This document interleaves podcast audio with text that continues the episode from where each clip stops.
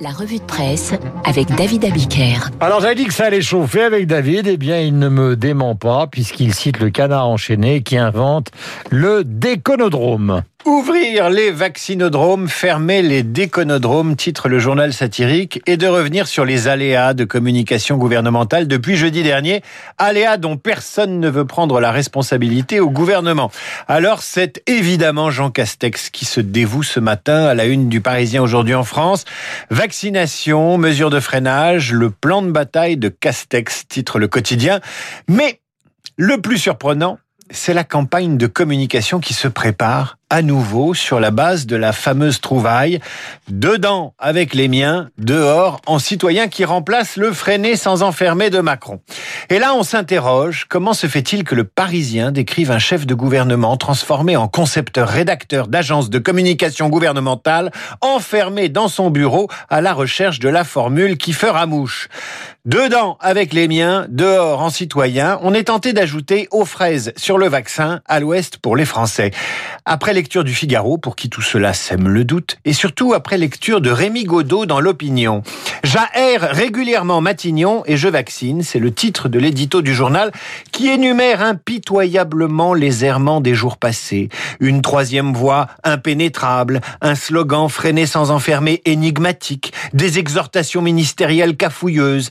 L'opinion parle de slogans infantilisants, d'un wording inspiré de monsieur Jourdain qui trahit un désarroi stratégique formulé dans un langage d'école maternelle. Tout cela serait risible, poursuit l'éditorialiste, si la contamination ne s'emballait pas. Alors, puisque la situation est complexe, inutile d'ajouter le cafouillage au message. Le meilleur slogan serait de parler moins et vacciner plus. Vincent Trémollet de Villers du Figaro est d'accord. Trop de mots pour trop peu de doses. Attention au gourou qui prétend soigner le Covid ou la Covid en mangeant cru, c'est la une de Libération. Libération titre Le péril jeûne, comme le jeûne quand on s'abstient de manger, et tire le portrait de Thierry Casasnovas, gourou installé dans les Pyrénées qui prône le jus de légumes pour guérir, pour guérir du cancer ou du Covid. Sa chaîne YouTube compte un demi-million d'abonnés. Il est la personnalité la plus signalée depuis 2016 à la mission de lutte contre les sectes. Il se présente comme visionnaire, homme de foi, enseignant, chercheur, orateur. Pour lui, la maladie n'existe pas. Il n'y a que des symptômes. Libération présente un anti-médecine excessivement sympathique qui prétend tout guérir avec des légumes crus. Avec le Covid, l'homme encourage la résistance face aux consignes sanitaires qu'il justifie ainsi à l'occasion des dix ans de régénération sa chaîne YouTube.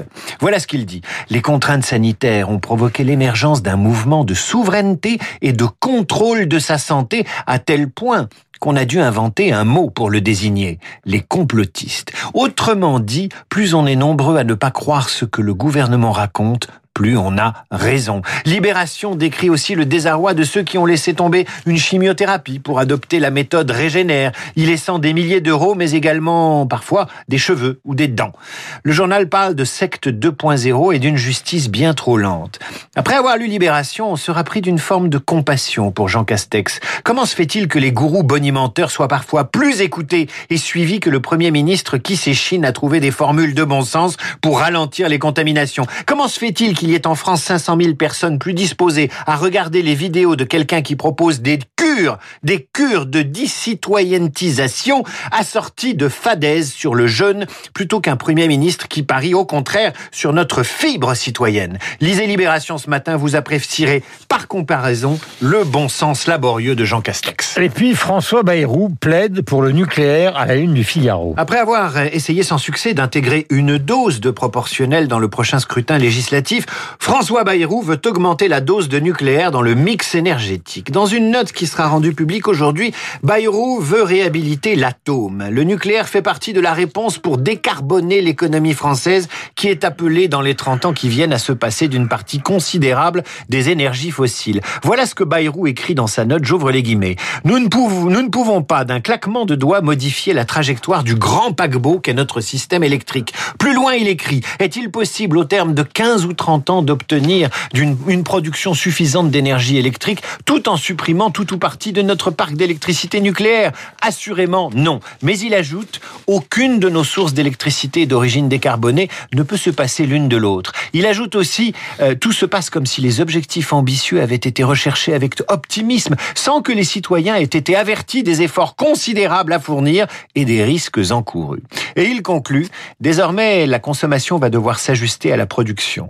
Fait Bayrou Eh bien, il fait de la pédagogie. Il joue son rôle de commissaire au plan. Toute la question est de savoir si, comme Castex, il sera entendu par les Français, si sensible aux cris d'alarme des écologistes et de la gauche sur le sujet. Nous sommes loin du sondage proposé à ses lecteurs par le journal de Mickey.